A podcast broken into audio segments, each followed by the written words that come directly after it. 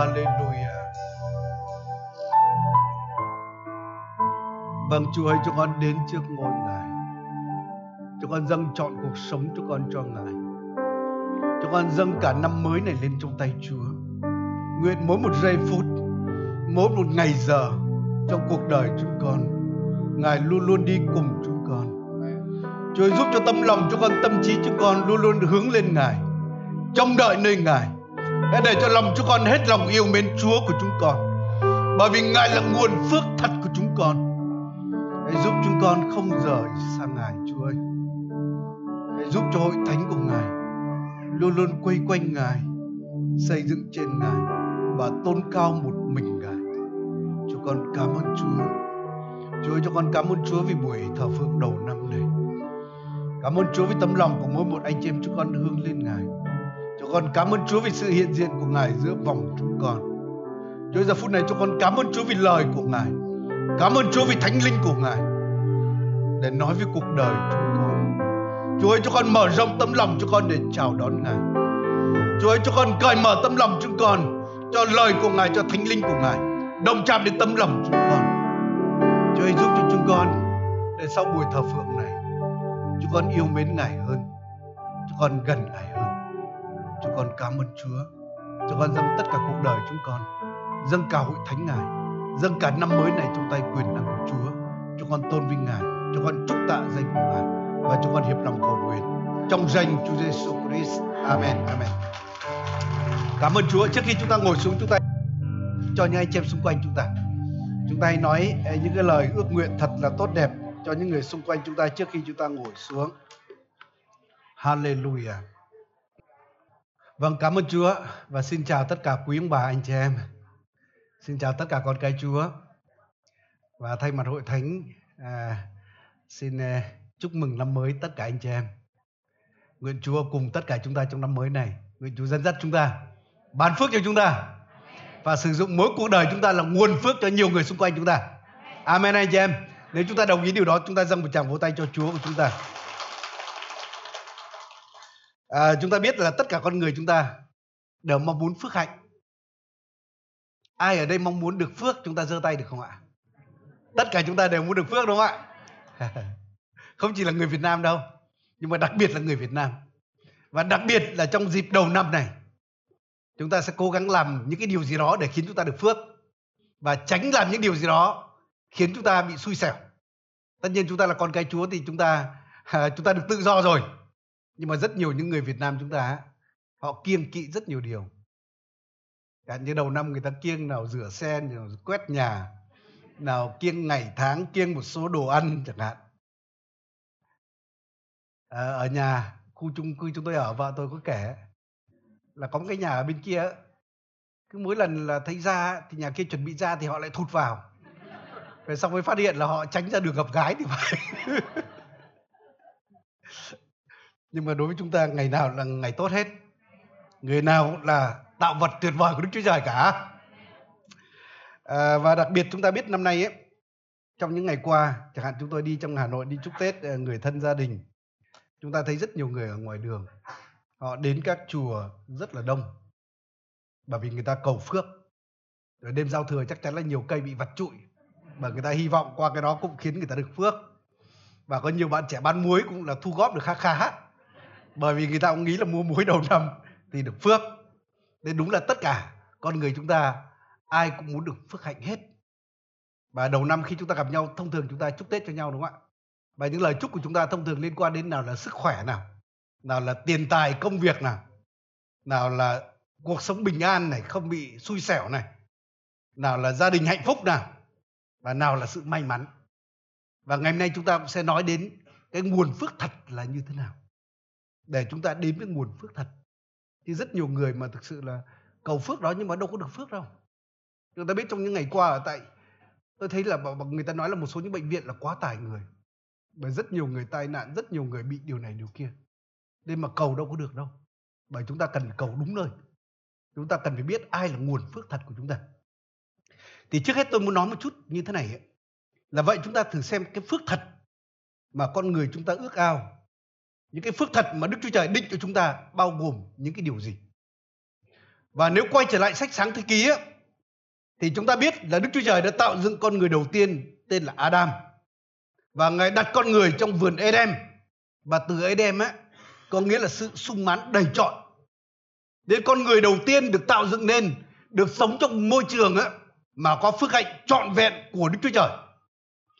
Và chúng ta liệt kê một vài những phước mà Adam có được chẳng hạn. Ví dụ Adam có sức khỏe không anh chị em? Anh chị em có nghĩ là Adam hắt hơi sổ mũi ở ờ, thời đó không ạ? Không có. Adam có sống thọ không ạ? Thực ra là Chúa định cho ông là sống đời đời nhé. Là không hề biết bệnh tật, đau đớn trên thân thể là gì hết. Rồi sau đó chúng ta biết là không chỉ có sức khỏe mà lý tưởng Adam có được. Nhưng Adam á, cũng có một gia đình rất là hạnh phúc. Đó là một gia đình lý tưởng. Vợ chồng gắn kết với nhau như là một trước mặt Chúa. Được chính Chúa kết hợp họ lại với cùng nhau. Rồi ngoài ra Adam á, cũng có một công việc lý tưởng. Công việc Adam rất tốt. Adam làm việc không phải là vì miếng cơm manh áo. Ngày nay đa phần chúng ta chúng ta làm việc vì miếng cơm manh áo. Nhưng Adam lúc đó không phải làm việc vì miếng cơm manh áo. Bởi vì ông đầy đủ tất cả mọi sự không thiếu thốn bất cứ điều gì cả. Nhưng ông làm việc á, là để có niềm vui. Công việc đó có mục đích. Công việc đó có ý nghĩa. Công việc của ông là cai trị cả trái đất này. Có sướng không anh chị em? Rồi ngoài ra chúng ta biết là Adam sống trong môi trường môi trường rất là lý tưởng. Tôi đảm bảo Đà Nẵng không thể bằng cái vườn Eden được. Rồi không một khu resort nào ngày hôm nay bằng cái vườn Eden mà nơi Adam và Eva sống. Nên họ có một cái ngôi nhà lý tưởng, một môi trường sống rất là tuyệt vời. Nhưng cái đó chỉ là những cái phước nhìn thấy được thôi. Nhưng cái phước lớn nhất mà họ có được đó là họ có mối quan hệ rất là mật thiết, rất là gần gũi với Đức Chúa Trời. Đức Chúa Trời hàng ngày đến với vườn Eden để trò chuyện, để kết bạn, để mà tâm giao với họ. Đó là điều rất là lý tưởng. Nên vì vậy, con người đầu tiên chúng ta thấy là gì? Họ được Chúa ban phước cho cả về phước tâm linh, đồng thời phước về tâm hồn, phước cả về thân thể, phước cả về môi trường xung quanh. Được phước một cách đầy trọn. Nhưng mà nếu chúng ta đọc tiếp sáng thế ký á, thì chúng ta biết có một điều rất là đáng buồn xảy ra là con người đã phạm tội. Và vì tội đó họ đã bị ngăn cách với Đức Chúa Trời. Hay có thể nói họ đánh mất cái mối quan hệ với Chúa. Hay là đánh mất chính Chúa. Và chính Ngài lại là đấng quan trọng nhất. Khi mà Chúa lìa khỏi họ thì họ mất sự vinh hiển tấm lòng họ trở nên trống rỗng cuộc sống họ trở nên vô vị. Nhưng đồng thời những cái phước hạnh bên ngoài mà trước kia họ có cũng cũng mất đi. Thứ nhất là họ bị đuổi khỏi vườn Eden. Anh chị em nào đã bị đuổi khỏi nhà mình bao giờ chưa có ai đó đi làm thuê ấy. À, có ai đó đi thuê nhà mà sau đó không nộp tiền nhà được bị đuổi khỏi nhà. Giả sử lại đúng vào đêm 30 Tết chẳng hạn bị đuổi thì anh em cảm giác như thế nào đúng không ạ?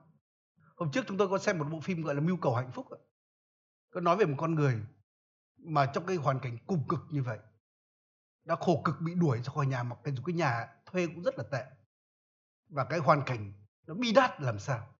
Và Adam và Eva đã bị đuổi khỏi vườn Eden. Rồi đồng thời chúng ta biết là gì? Là công việc họ bắt đầu bị rủa xả. Bắt đầu họ đổ mồ hôi mới có cái mà ăn nhé nhưng không còn sung túc đầy trọn như trước kia nữa. Rồi gia đình họ cũng bắt đầu là có những sự trục trặc xảy ra bắt đầu là gì? Chồng đổ tội cho vợ, rồi trách móc lẫn nhau, và sau đó con cái họ còn giết nhau nữa. Rồi ngoài ra chúng ta biết là thân thể họ bắt đầu nếm trải sự đau đớn. Eva nếm trải sự đau đớn khi sinh nở, rồi bắt đầu bệnh tật đến với họ, và kết cục là họ cũng phải nếm trải cái chết về thân thể này. Nên nếu mà nhìn tất cả cái quang cảnh đó, thì chúng ta thấy một điều là khi Adam và Eva họ mất Chúa là họ mất tất cả. Nên vì vậy Đức Chúa Trời là nguồn phước thật của tất cả chúng ta. Amen anh chị em. Giống như Chúa giống như là cái rễ cây của chúng ta vậy. Mất ngài bây giờ có vẻ xanh tươi nhưng cuộc đời chúng ta sẽ khô héo dần khô héo dần. Và đến lúc không còn gì cả. Nên nếu chúng ta quay trở lại một con người tên là Salomon một vị vua rất nổi tiếng của người Do Thái ấy, thì chúng ta thấy cái điều này nó rất chính xác là như vậy. Chúng ta thấy là có Chúa là có tất cả nhưng mà mất Chúa là dường như là mất tất cả chúng ta biết đấy, Salomon là con của vua nào ạ Vua David đúng không ạ? Và David cả một cái cuộc đời tranh chiến, cả cuộc đời nếm trải rất nhiều điều. Cả những khó khăn, cả những cuộc chiến, nhưng đồng thời cũng nếm trải những phước hạnh rất là kỳ diệu của Chúa. Và trước khi ông chết anh chị biết David trăng chối điều gì với con của mình không ạ? Tất nhiên là người ta chăn chối là nào là kẻ thù này, nào là đối tượng kia là con phải cảnh giác. Nhưng thực ra cái lời chăn chối đầu tiên của David lại nói với Salomon cái điều như thế này. À, tôi sẽ đọc đó là trong sách các vua 1 đoạn 2. Từ câu 1 ạ. Khi ngày của David hầu chọn, người truyền lệnh cho Salomon con trai mình mà rằng Ta hầu đi con đường chung của cả thế gian, khá mạnh dạn và nên người trượng phu. Cái điều đầu tiên ông trăng chối này, hãy giữ điều Giê-va Đức Chúa Trời muốn con giữ để đi trong đường lối Ngài, gìn giữ những luật pháp điều dân mạng lệnh và sự dạy dỗ của Ngài. Y như đã chép trong luật pháp của Môi-se, hầu cho con làm điều chi hay là đi nơi nào cũng đều được thành công. Nên cái lời trăng chối đầu tiên của David đối với con mình ấy, là con hãy yêu kính, con hãy kính sợ Đức Giê-va. Mà cái sự yêu kính, sự kính sợ đó bày tỏ qua điều con vâng phục lời Ngài. Vâng phục luật pháp của Ngài. Đi theo đường lối của Ngài. Và nếu con yêu kính Đức Giê-va như vậy, nếu con yêu mến Chúa như vậy, nếu con vâng theo lời Chúa như vậy, thì con làm điều gì, con đi đâu cũng đều được thành công hết. Chúng ta có muốn làm gì cũng được thành công không anh chị em? Muốn đi đâu cũng được phước không ạ? Hãy yêu mến Chúa. Vâng theo lời Ngài. Chúng ta làm điều gì sẽ được ban phước. Đi đâu sẽ được thành công. Và anh chị em rất là cảm ơn Chúa. Salomon đã vâng theo cái sự truyền dạy của cha mình. Và Kinh Thánh có nói tiếp như thế này. À, trong các vua đoạn 3 này từ câu 3a này. Ở đây nói như thế này. Salomon kính mến Đức Giê-va và đi theo các luật lệ của David cha mình. Là David, Salomon là vị vua trẻ lên. Đã vâng theo lời truyền dạy của bố mình. Bắt đầu kính sợ Chúa. Bước theo đường lối của Chúa. Và câu chuyện kế tiếp là gì? Khi ông dâng của Tây Lễ thì Đức Chúa Trời đã hiện ra cho ông. Và Chúa nói với ông là hãy cầu xin ta bất cứ điều gì, ta sẽ cho người điều đó. Nếu chúng ta được lời hứa như vậy, chúng ta có thấy tuyệt vời không anh chị em? Nhưng tôi xin nói là tất cả chúng ta đều được lời hứa đó đấy. Nhưng ở đây, Salomon nếm trải lời hứa này một cách rất là kịch tính, rất là đặc biệt. Đó là trong ban đêm Chúa hiện ra cho ông. Và Chúa mạo hiểm trao cho ông một lời hứa. Là con xin bất cứ điều gì ta cho con. Và dường như sau đó chú chờ đợi xem ông xin cái gì. Và anh chị biết Salomon xin điều gì không ạ? Ông là người với tâm tình mà kính sợ Chúa, muốn vâng theo đường lối Chúa, ông muốn làm đẹp lòng Chúa. Nên ông không xin cái điều mà giống như các vị vua khác xin. Nếu người Việt Nam ngày nay ấy, nếu mà được lời hứa đó thì rất nhiều người xin là thôi hoặc là sức khỏe, hoặc là tiền tài, tiền vào như nước đúng không? Có người nói là tiền vào như nước sông Đà, tiền ra nhỏ giọt như cà phê phin. Tôi nghe một mục sư nói như vậy. Một mục sư mà rất là có cái tâm lòng dâng hiến bảo là gì có những người chúc em cái, cái lời chúc đó. Em bảo là không em không nhận cái lời chúc đó. Em nhận lời chúc đó em chết sớm mất. Bởi thực ra ban ra được phước là nhận lãnh. Nếu con người chỉ muốn nhận vào á, mà không chịu ban ra thì đời sống mình giống như ao tù đúng không? Chúng ta chết sớm mất. Nên nếu mà lời hứa đó cho người bên ngoài có lẽ là người ta như vậy. Có ai đó nói hôm nay, năm nay phải công việc thật là phát đạt. Năm nay phải thế này thế kia. Nhưng cảm ơn Chúa vì Salomon, vì ông yêu kính Chúa. Nên ông xin cái điều này. Là Chúa ơi, con ở ngôi vị này là do chính Chúa đặt con ở ngôi vị này không phải con. Mà con ở cái vị trí rất là quan trọng để mà dẫn dắt dân sự đông đảo của Chúa. Và con là người trẻ tuổi, con không biết dẫn dắt dân Chúa như thế nào. Đi theo đường lối Chúa, đẹp lòng Chúa. Nên xin Chúa cho con sự khôn ngoan thông sáng để con có thể chăn được bầy chiên của Chúa đây. Để con có thể làm được công việc của Chúa đây. Và anh chị em lời cầu nguyện của Salomon đó đã khiến Đức Chúa Trời rất đẹp lòng. Chúa nói là ngươi không giống các vua khác. Nếu các vua khác thì người ta sẽ xin sống lâu. Anh chị em khi chúng ta sướng ai chẳng thích sống lâu đúng không? Sợ chết lắm, tham sống sợ chết. Nhưng mà Salomon không cầu xin sống lâu. Ông cũng không cầu xin mạng sống của những kẻ thù nghịch, những người muốn tranh chấp với ông. Ông cũng không cầu chi xin là sự vinh hiển hay sự giàu sang. Mà ông lại xin cái điều mà Chúa đẹp lòng đó. Và anh chị em ạ, Chúa đã ban phước cho ông. Ông đã được cái sự khôn ngoan hơn hẳn tất cả mọi người. Nhưng đồng thời Chúa nói là điều mà ngươi không cầu xin nữa ta sẽ cho ngươi. Đó là cho ngươi sự giàu sang, sự vinh hoa. Cho ngươi những phước hạnh này, phước hạnh kia mà ngươi không cầu xin. Nên chính vì vậy là khi con người mà biết đến với Chúa là nguồn phước thật thì chúng ta không thiếu cái gì hết. Có đúng anh chị em? Còn nếu chúng ta là con cái Chúa rồi mà chúng ta đến với Chúa chúng ta chỉ xin điều này điều kia anh chị em ơi, chúng ta sẽ được điều đó đấy. Nếu năm nay anh em xin là Chúa cho con công việc tốt tôi tin là Chúa cho anh em công việc tốt. Nhưng mà như vậy là chúng ta hạn chế Chúa mất rồi. Có đúng anh chị em? Anh em xin Chúa là Chúa cho con sức khỏe. Ok, Chúa cho sức khỏe. Nhưng tại sao tôi suy nghĩ điều này? Có con người. Ví dụ chẳng hạn có những người tìm phước, Tại sao không tìm cái nguồn phước nhỉ? Có những người tìm sự chữa lành, Tại sao không đến với đấng Mà là nguồn chữa lành của chúng ta? Có những người tìm năng lực, Tại sao không tìm cái đấng Mà là đấng toàn năng? Đấng ban phát cho chúng ta tất cả mọi điều đó. Nên tôi xin nói với anh chị em, Có Chúa là có tất cả. Hãy nói người bên cạnh là có Chúa là có tất cả nhé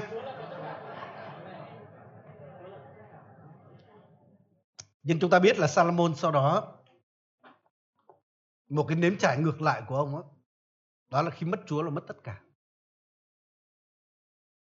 Chúng ta biết Salomon sau đó ông đã lấy vợ. Anh chị em biết Salomon có bao nhiêu người vợ không ạ? Bao nhiêu ạ? Nói chung tổng cộng là một nghìn đúng không?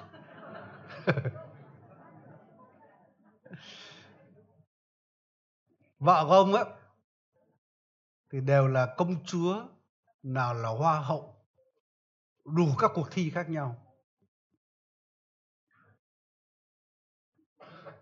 Anh chị em ạ, ông đã phạm một điều dân của chúa là không lấy vợ dân ngoại. Đôi khi chúng ta bảo một vị vua cái điều dắt nó nhỏ quá. Nhưng tôi thấy một cái nguyên tắc như thế này. Vi phạm một điều nhỏ, nếu không cẩn thận nó sẽ đưa đến điều lớn đấy giống như Salomon vi phạm có vẻ rất nhỏ. Lấy vợ dân ngoại. Thì mục đích cũng là để ngoại giao, để có lợi ích cho dân chúa mà. Rõ ràng lấy con gái của pharaoh thì làm sao pharaoh mang quân đi đánh quân dân israel nữa? Có ai đánh con rể của mình không ạ? Không, đúng không? Nghe có vẻ động cơ rất tốt là cái này cũng là vì dân chúa thôi. Cùng lợi ích cho nước chúa thôi. Nhưng rõ ràng cái đó không đúng với lời chúa. Bà em, anh chị em biết là kết cục cuối cùng chính những người vợ ngoại đó đã khiến cho lòng ông lìa xa khỏi chúa bỏ chúa để bắt đầu nghiêng về các thần tượng và kết cục sự rủa xả đến đâu. Nên vì vậy, tôi xin nói với anh chị em con cái Chúa như thế này và chính bản thân tôi. Chúng ta rất cẩn trọng đừng có vi phạm những điều nhỏ. Nếu vi phạm những điều nhỏ cần phải ăn năn. Đôi khi ngay buổi ờ, nghỉ một buổi nhóm, đôi khi chúng ta bảo nghỉ một buổi nhóm thấp phượng có vấn đề gì đâu, có ai chết đâu. Hội thánh hàng trăm người có thiếu một vài người thì có vấn đề gì đâu đúng là đối với hội thánh thì không có vấn đề lắm. Đối với chúa thì không vấn đề lắm. Bởi tôi cứ suy nghĩ thế này ấy, là chúng ta không có chúa thì chúng ta chết. Còn chúa không có chúng ta chúa vẫn sống khỏe bình thường. Còn bớt đau đầu nữa đúng không? Nhưng tôi thấy như thế này ấy, là chúng ta nghỉ một buổi được thì sẽ nghỉ được hai buổi. Rồi nghỉ được ba buổi. Về sau sẽ bỏ nhóm giống như một số kẻ quen làm như trong thư Hebrew có nói thành thói quen nghỉ nhóm. Và đời sống thuộc linh của con người không phải ngay lập tức tắt lịm đâu. Đôi khi cái lịm dần đúng không? Lịm dần, lịm dần và đến lúc chúng ta là lịm hẳn mà chúng ta không biết là chúng ta lịm nữa. Chúng ta cảm giác giống như cái, cái con ếch hương đúng không? Người ta cho vào trong ờ, cái ấm nước xong để lên bếp đun nó vẫn nhảy múa trong đó Ô, thoải mái quá trong này rất là thoải mái bắt đầu lửa người ta vặn lên, nóng lên tí. Chẳng vấn đề gì, cứ có thấy gì đâu. Cứ nhảy múa tung tăng thôi. Cười. Và cứ tiếp tục là đến lúc nó nhe răng và nó không đóng lại được nên chúng ta cũng rất dễ bị lịm dần lịm dần lịm dần. Và đến lúc là lúc nào chúng ta lịm hẳn mà chúng ta không biết là chúng ta lịm nữa. Nên vì vậy xin Chúa giúp cho tất cả chúng ta. Amen anh chị em. Và nếu chúng ta đọc sách truyền đạo á Tác giả của nó là Salomon, con vua David, Kinh Thánh nói như vậy. Và anh chị em ạ, khi đọc sách truyền đạo thì ngay từ cái câu tuyên bố đầu tiên đó, hư không, mọi sự đều hư không. Anh em lúc hồi đầu tôi đọc cái sách đó tôi bảo sao một sách kinh thánh mà sao là tiêu cực thế cái gì cũng hư không cái gì cũng là theo luồng gió thổi đều vô ích tất cả nhưng về sau tôi hiểu một cái điều như thế này là Salomon khi ông viết cái sách này dường như là ông mô tả là cái nếm trải của một con người mà mất Chúa. Một con người không có Chúa, một con người mà trống giống trong lòng ấy, thì tất cả đều hư không tất cả. Và đây ví dụ chẳng hạn ông liệt kê như thế này ấy.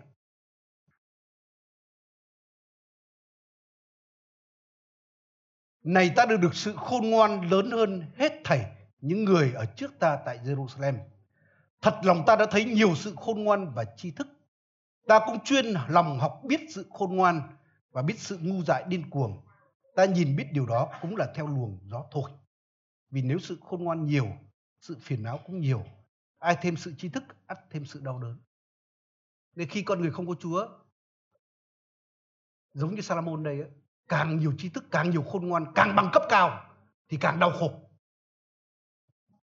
nên vì vậy là cái sự khôn ngoan ấy mà không có Chúa, nó cũng vô nghĩa thôi. Nó làm chúng ta đau khổ nhiều hơn.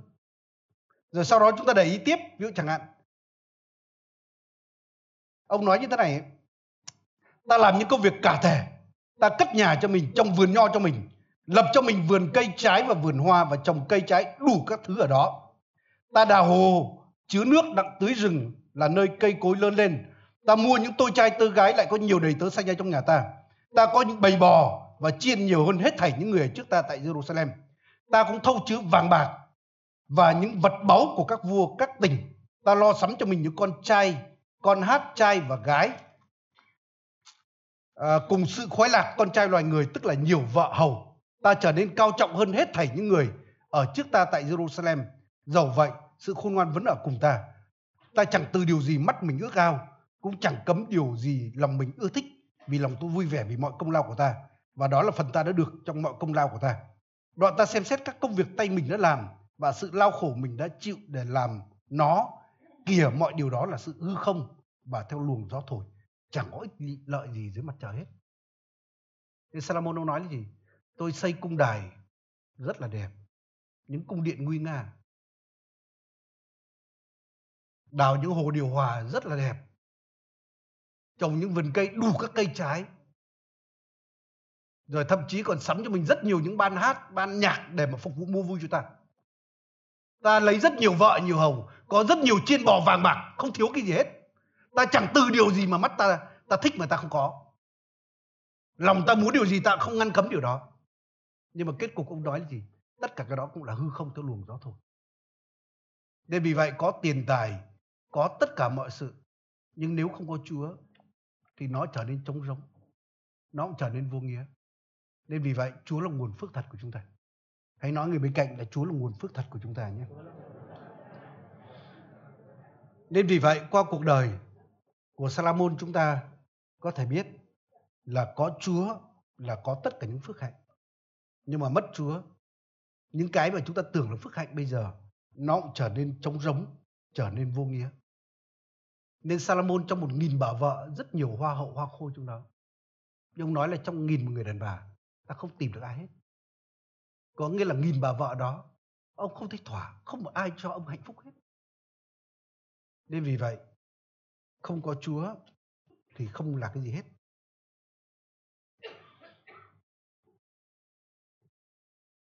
Nếu chúng ta quay trở lại cứu ước chúng ta có biết điều răn nào mà lớn nhất đối với người Do Thái không anh chị em? Anh chị em có biết điều răn nào là điều răn lớn nhất không ạ?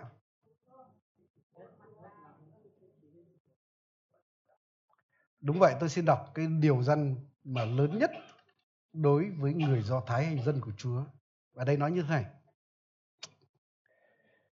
Phục truyền đoạn 6 từ câu 4 này. Hỡi Israel hãy nghe. Giê-va Đức Chúa Trời chúng ta là Giê-va có một không hai. Ngươi phải hết lòng, hết ý, hết sức kính mến dê va Đức Chúa Trời ngươi và sau đó nói là các lời của Chúa chúng ta cần phải gìn giữ trong lòng. Nên cái điều răn lớn nhất mà trong cựu ước đó, đó chính là yêu kính tôn thờ một mình Đức Chúa Trời. Và Chúa Giêsu nói ấy, cái điều răn đó là điều răn quan trọng nhất. Nhưng tất nhiên một cái vế tiếp theo hệ quả của cái điều răn đó là yêu người lân cận nữa. Rồi sứ đồ Phaolô ông nói là tóm lại của luật pháp và tiên tri á, đó là điều gian đó đấy. Đó là hết lòng yêu kính Đức Chúa Trời. Và cái sự yêu kính Đức Chúa Trời ấy là bày tỏ qua sự vâng lời của Ngài. Thì chúng ta nói yêu Chúa không phải là cảm xúc ở đây nhé. Không phải là chúng ta cầu nguyện chúng ta thấy giật giật hay chúng ta ngán lăn quay đấy nhé. Nhưng mà cái tình yêu của Chúa bày tỏ qua cái điều là chúng ta có vâng lời Chúa hay không. Amen anh chị em. Chúa Giêsu nói là gì? Ai yêu ta thì vâng lời của ta. Chứ Chúa không nói là ai yêu ta thì cầu nguyện phải giật giật hay như thế nào đó. Nên cái tình yêu đối Chúa bày tỏ qua cái việc làm đó là chúng ta vâng lời Chúa hay không vâng lời Chúa. Và nếu chúng ta đọc sách phục truyền á, cuối sách phục truyền thì môi xe là người mà giống như qua ông Chúa ban luật pháp cho dân Israel. Thì sách phục truyền là sách mà dường như ông tóm lại, ông nhắc lại, ông tổng kết lại tất cả những luật pháp mà Chúa ban cho. Nên phục truyền tại sao gọi là phục truyền là như vậy đó. Thì cuối đoạn đó thì Phaolô cũng à, mỗi xe cũng tóm lược lại lại luật pháp ấy. Đó là gì? Khi chúng ta yêu kính Chúa và bày tỏ qua sự vâng lời của Ngài thì điều đó mang đến phước hạnh và sự sống thật. Chúng ta có biết phục truyền đoạn 28 không anh chị em? Phục truyền đoạn 28 ấy. Ở đây nói đến phước lành và sự rủa xả. Chúng ta chỉ thích đọc 14 câu đầu thôi. Anh chị biết 14 câu đầu nói về điều gì không ạ? Và về sau đọc là chúng ta xây sầm mặt mày luôn đấy. Nếu anh em đọc từ câu 15 trở lên là xây sầm luôn đấy. Bởi nói đủ các sự chủ ẻo khác nhau. Và anh chị em cốt lõi ở đây như thế này là nếu ngươi nghe theo tiếng phán của Reva Đức Chúa Trời ngươi một cách trung thành, cẩn thận làm theo mọi điều răn của Ngài mà ta truyền cho ngươi ngày nay thì Reva Đức Chúa Trời ngươi sẽ ban cho ngươi sự trổi hơn mọi dân trên đất. Chúng ta có muốn trổi hơn mọi dân trên đất không ạ? Nếu ngươi nghe theo tiếng phán của Reva Đức Chúa Trời ngươi, này là mọi phước lành sẽ giáng xuống trên mình ngươi. Tôi rất thích cái từ mà giáng xuống. Khi mà giáng xuống cái gì từ trên giáng xuống bạn tránh không tránh được đâu. Có đúng anh chị em? Một cái gì mà giáng xuống bạn tránh không tránh được. Nên nếu bạn yêu mến Chúa, kính sợ Chúa, bước theo đường lối của Ngài ấy, bạn có né phước nó vẫn giáng lên bạn. Tôi cứ tưởng tượng giống như mấy cái máy bay ấy mà sau đó bị mấy cái tên lửa mà cảm ứng nhiệt nó đuổi theo á. Máy bay có bay luồn lách thì nó vẫn đuổi theo và đến lúc sẽ bắn vào máy bay đó.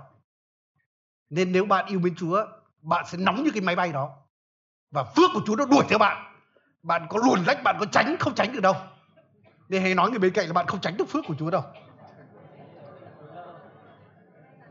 Rồi ví dụ đây một loạt những lời phước nào là phước trong thành này, phước ngoài đồng ruộng này, bông trái của thân thể người, hoa quả đất ruộng người, tất cả những gì thuộc về người đều được ban phước nên vì vậy là thực sự là nếu chúng ta yêu kính Chúa thì sự sống và những phước hạnh của Chúa chắc chắn sẽ đến cùng chúng ta. Nên vì vậy trong phục truyền đoạn 30 ấy, thì môi xe lại nhắc lại lần nữa. Ông nói như thế này. Là ngày nay ta bắt trời và đất làm chứng cho các ngươi rằng ta đặt trước mặt ngươi sự sống và sự chết. Phước lành và dự sổ ra Và ông khuyên là hãy chọn sự sống. Mà chọn sự sống với phước lành đây có nghĩa là gì? Là chọn yêu mến Đức Giê-va, yêu mến Chúa, vâng theo lời của Ngài. Nên vì vậy khi chúng ta chọn Chúa, khi chúng ta có Chúa, khi chúng ta đeo đuổi Chúa, khi chúng ta yêu mến Chúa thì chắc chắn sự sống, mọi phước lành nó sẽ đeo đuổi chúng ta. Còn nếu ngược lại thì những sự rủa xả sẽ đến với cuộc đời chúng ta. Nên vì vậy Chúng ta là những người có lẽ thật. Chúng ta hãy đeo đuổi Chúa. Và xin Chúa mở mắt cho nhiều người Việt Nam chúng ta. Họ rất thành kính. Nhưng họ không biết nguồn phước thật là Đức Chúa Trời. Đôi khi họ lại chạy đến những nơi mà không phải là phước. Mà chỉ là cái sự giả dối thôi. Nên vì vậy xin Chúa giúp cho chúng ta. Và giúp cho nhiều người Việt Nam chúng ta. Đến với Chúa là nguồn phước thật. Và sau đó chính Chúa, Đức Chúa Trời, khi mà môi xe chết ấy, thì Joshua là một người lãnh đạo dân sự mới lên ấy. Thì Chúa nhắc cho Joshua điều đó là hãy vâng theo luật pháp của Chúa, yêu kính Chúa. Thì người đi đâu sẽ được phước. Làm điều gì sẽ được may mắn. Làm điều gì sẽ được thành công. Nên vì vậy, Chúa là nguồn phước của chúng ta. Chúa là nguồn sự sống của chúng ta. Chúa là nguồn năng lực của chúng ta. Nên đúng là chúng ta cần phải đặt cho mình câu hỏi là tại sao có lúc tôi lại mãi tìm phước mà lại quên mất nguồn phước? Tại sao tôi mãi tìm sự chữa lành mà quên không tìm đấng chữa lành? Nên đúng là Chúa chúng ta giống như mặt trời vậy. Khi chúng ta chạy về hướng mặt trời thì cái bóng của chúng ta giống như phước nó sẽ chạy theo chúng ta. Còn nếu chúng ta quay lưng với mặt trời mà tìm phước, chạy theo phước thì cái bóng nó sẽ càng ngày càng xa chúng ta. Nên vì vậy giờ phút này chúng ta cùng nhau đọc một lời của Chúa trong sách Matthew, sau đó chúng ta sẽ cùng nhau đến cầu nguyện. Matthew đoạn 6 ạ.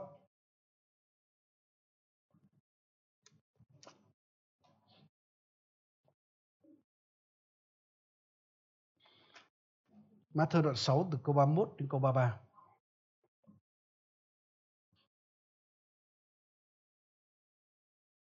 Ở đây nói như thế này. Ấy vậy các ngươi chớ lo lắng mà nói rằng chúng ta sẽ ăn gì, uống gì, mặc gì. Vì mọi điều đó các dân ngoại vẫn thường tìm và cha các ngươi ở trên trời vốn biết các ngươi cần dùng những điều đó rồi. Thế thứ nhất là Chúa nói với chúng ta là chúng ta đừng tìm hay là chúng ta đừng biến cái này trở thành mục đích đeo đuổi của cuộc đời chúng ta đó là ăn gì uống gì mặc gì. Những người không có chúa họ không có lẽ thật thì mục đích của họ chỉ là ăn gì uống gì mặc gì. Thì tôi nghe có cái lời chúc nói như thế này ấy, là chúc cho gì là à, một vợ hai con ba lầu bốn bánh có một hai ba bốn đấy. Người ta có vẻ cuộc sống đó là lý tưởng đó một vợ này. Nhiều người bảo một vợ đã đủ ấy rồi chứ còn nhiều vợ nhức đầu lắm. Một vợ này, hai con này. Ba lầu trong miền Nam có nghĩa là nhà bốn tầng đấy. Bốn bánh là có ô tô. Có lần tôi nói với các mục sư, có một cái buổi đại hội các mục sư, tôi nói là nhiều mục sư cũng mục đích đó. Và có ông thêm nữa là gì? Là những người một, hai, ba, bốn đó và cái kết cục là cái xe lăn. Nhưng mà thực sự là chúng ta đừng để cái cuộc đời chúng ta chỉ mà sống để ăn gì, uống gì, mặc gì thôi anh chị em những cái đó tưởng hạnh phúc nhưng lúc có cái đó nó nhàm chán lắm, nó trống rỗng lắm. Bởi cái đó nó chỉ là phương tiện của cuộc sống chúng ta thôi, chứ nó không phải là mục đích cuộc đời chúng ta. Con người chúng ta có cái mục đích cao cả hơn nhiều cái chuyện chỉ là ăn gì, uống gì, mặc gì. Amen anh chị em. Mà Chúa nói là người không có Chúa thì họ đặt cái đó, thường tìm cái đó là mục đích của họ. Và Đức Chúa Trời cũng biết chúng ta có nhu cầu đó, bởi vì chúng ta sống trên đất này là có nhu cầu đó. Nhưng mà Chúa thách thức chúng ta tìm cái điều cao cả hơn ở đây nói như thế này nhưng trước hết hay là ưu tiên trước hết, hay là ưu tiên số một là hãy tìm kiếm nước Đức Chúa Trời và sự công bình của Ngài, thì Ngài sẽ cho thêm các ngươi mọi điều ấy nữa. Nên nếu đời sống chúng ta mà chúng ta đặt mục đích của chúng ta là tìm kiếm nước Đức Chúa Trời, hay là tìm kiếm cái sự mà tể trị của Chúa, bởi nước của Chúa nói đến cái sự tể trị của Chúa, sự hiện diện của Chúa, sự vinh hiển của Chúa trong đó nên nếu chúng ta tìm kiếm Chúa trước hết, rồi tìm kiếm sự công chính của Ngài á, thì Kinh Thánh nói là chúng ta tìm chúng ta sẽ được. Chúng ta sẽ có Chúa, có đúng anh chị em? Chúng ta sẽ có sự công chính của Ngài. Nhưng đồng thời những cái điều mà chúng ta không tìm kiếm là ăn gì, uống gì, mặc gì, Chúa sẽ cho chúng ta thêm. Cũng giống như Salomon đó khi ông tìm kiếm cái sự khôn ngoan để ông có thể làm được công việc Chúa, để có thể làm đẹp lòng Chúa, có thể dẫn dắt dân sự đi theo ý muốn của Đức Chúa Trời thì ông được cái điều ông xin. Nhưng đồng thời cái điều mà ông không xin đó, đó là sống lâu đó là sức khỏe đó là sự vinh hiển đó là sự giàu sang. Chúa ban cho ông thêm bởi những điều đó nó quá nhỏ so với Chúa quá nhỏ so với một con người. Nên vì vậy năm mới này ấy, chúng ta cũng hãy cùng nhau hãy đặt mục đích như vậy. Để mục đích trong năm nay chúng ta không phải là ăn gì uống gì mặc gì mà cái đó nó quá nhỏ. Chúng ta không phải được tạo nên giống như hình tượng Đức Chúa Trời để sống cho điều đó đâu. À, Amen anh chị em, Chúa cứu chúng ta, Chúa đặt chúng ta trên đất này, không phải là mục đích đó. Bởi nếu mục đích chỉ ăn gì, uống gì, mặc gì hay để cho cái nhà đẹp, lên thi đàng nhà đẹp hơn nhiều lắm. Có đúng anh chị em? Nếu mà mục đích chỉ là cái vật chất đó, thì Chúa để chúng ta trên đất để làm gì? Nên chúng ta nhớ là Chúa đặt chúng ta trên đất này với mục đích cao cả hơn rất nhiều rất nhiều những cái điều đó. Thế vì vậy năm mới này, xin Chúa giúp cho hội thánh của Chúa, giúp cho tất cả con dân Chúa, để chúng ta không đặt mục đích ăn gì uống gì mặc gì là mục đích sống của chúng ta. Nhưng chúng ta hãy tìm kiếm Chúa. Chúng ta tìm chính Chúa là nguồn phước. Chúng ta tìm ý muốn của Ngài. Chúng ta mở rộng vương quốc của Ngài trên đất này. Và anh chị em ạ, khi chúng ta đặt mục tiêu đó, chúng ta sẽ có Chúa. Chúng ta có sự vinh quang của Ngài. Chúng ta được Chúa sử dụng trên đất này. Nhưng đồng thời những gì mà ăn gì, uống gì, mặc gì, Chúa sẽ cho chúng ta. Amen anh chị em. Anh chị em có nhìn thấy mấy người hồng Chúa có ai chết đói không ạ? Nhìn tôi này có đâu chết đói đâu. Vẫn sống khỏe, khỏe hơn khối người. Nên vì vậy, những kẻ trông cậy vào Chúa không bao giờ hổ thẹn đâu. Nên giờ phút này tôi mời tất cả con cái Chúa chúng ta cùng nhau đứng dậy nhé. Chúng ta cùng nhau đến với Chúa. Chúng ta đến với Chúa, chúng ta cảm ơn Chúa vì năm mới này. Và chúng ta hãy nói với Chúa là Chúa Ngài là nguồn phước thật của con. Con khát khao Ngài, con ước ao Ngài. Con muốn Ngài hơn tất cả những phước hạnh khác. Chúng ta cũng hãy cầu xin Chúa để Chúa ấy giúp con để con đừng đặt vật chất cao hơn Ngài. Cao hơn những điều thiêng liêng của Ngài. Bởi những gì vật chất nó chỉ là tạm thời. Nó chỉ đáp ứng nhu cầu tạm thời của chúng con trên đất này. Và Chúa biết chúng con có nhu cầu đó. Và Chúa sẵn sàng cung ứng cho chúng con điều đó. Nhưng hãy để chúng con sống trong Ngài. Sống cho những điều thiêng liêng cao cả của Ngài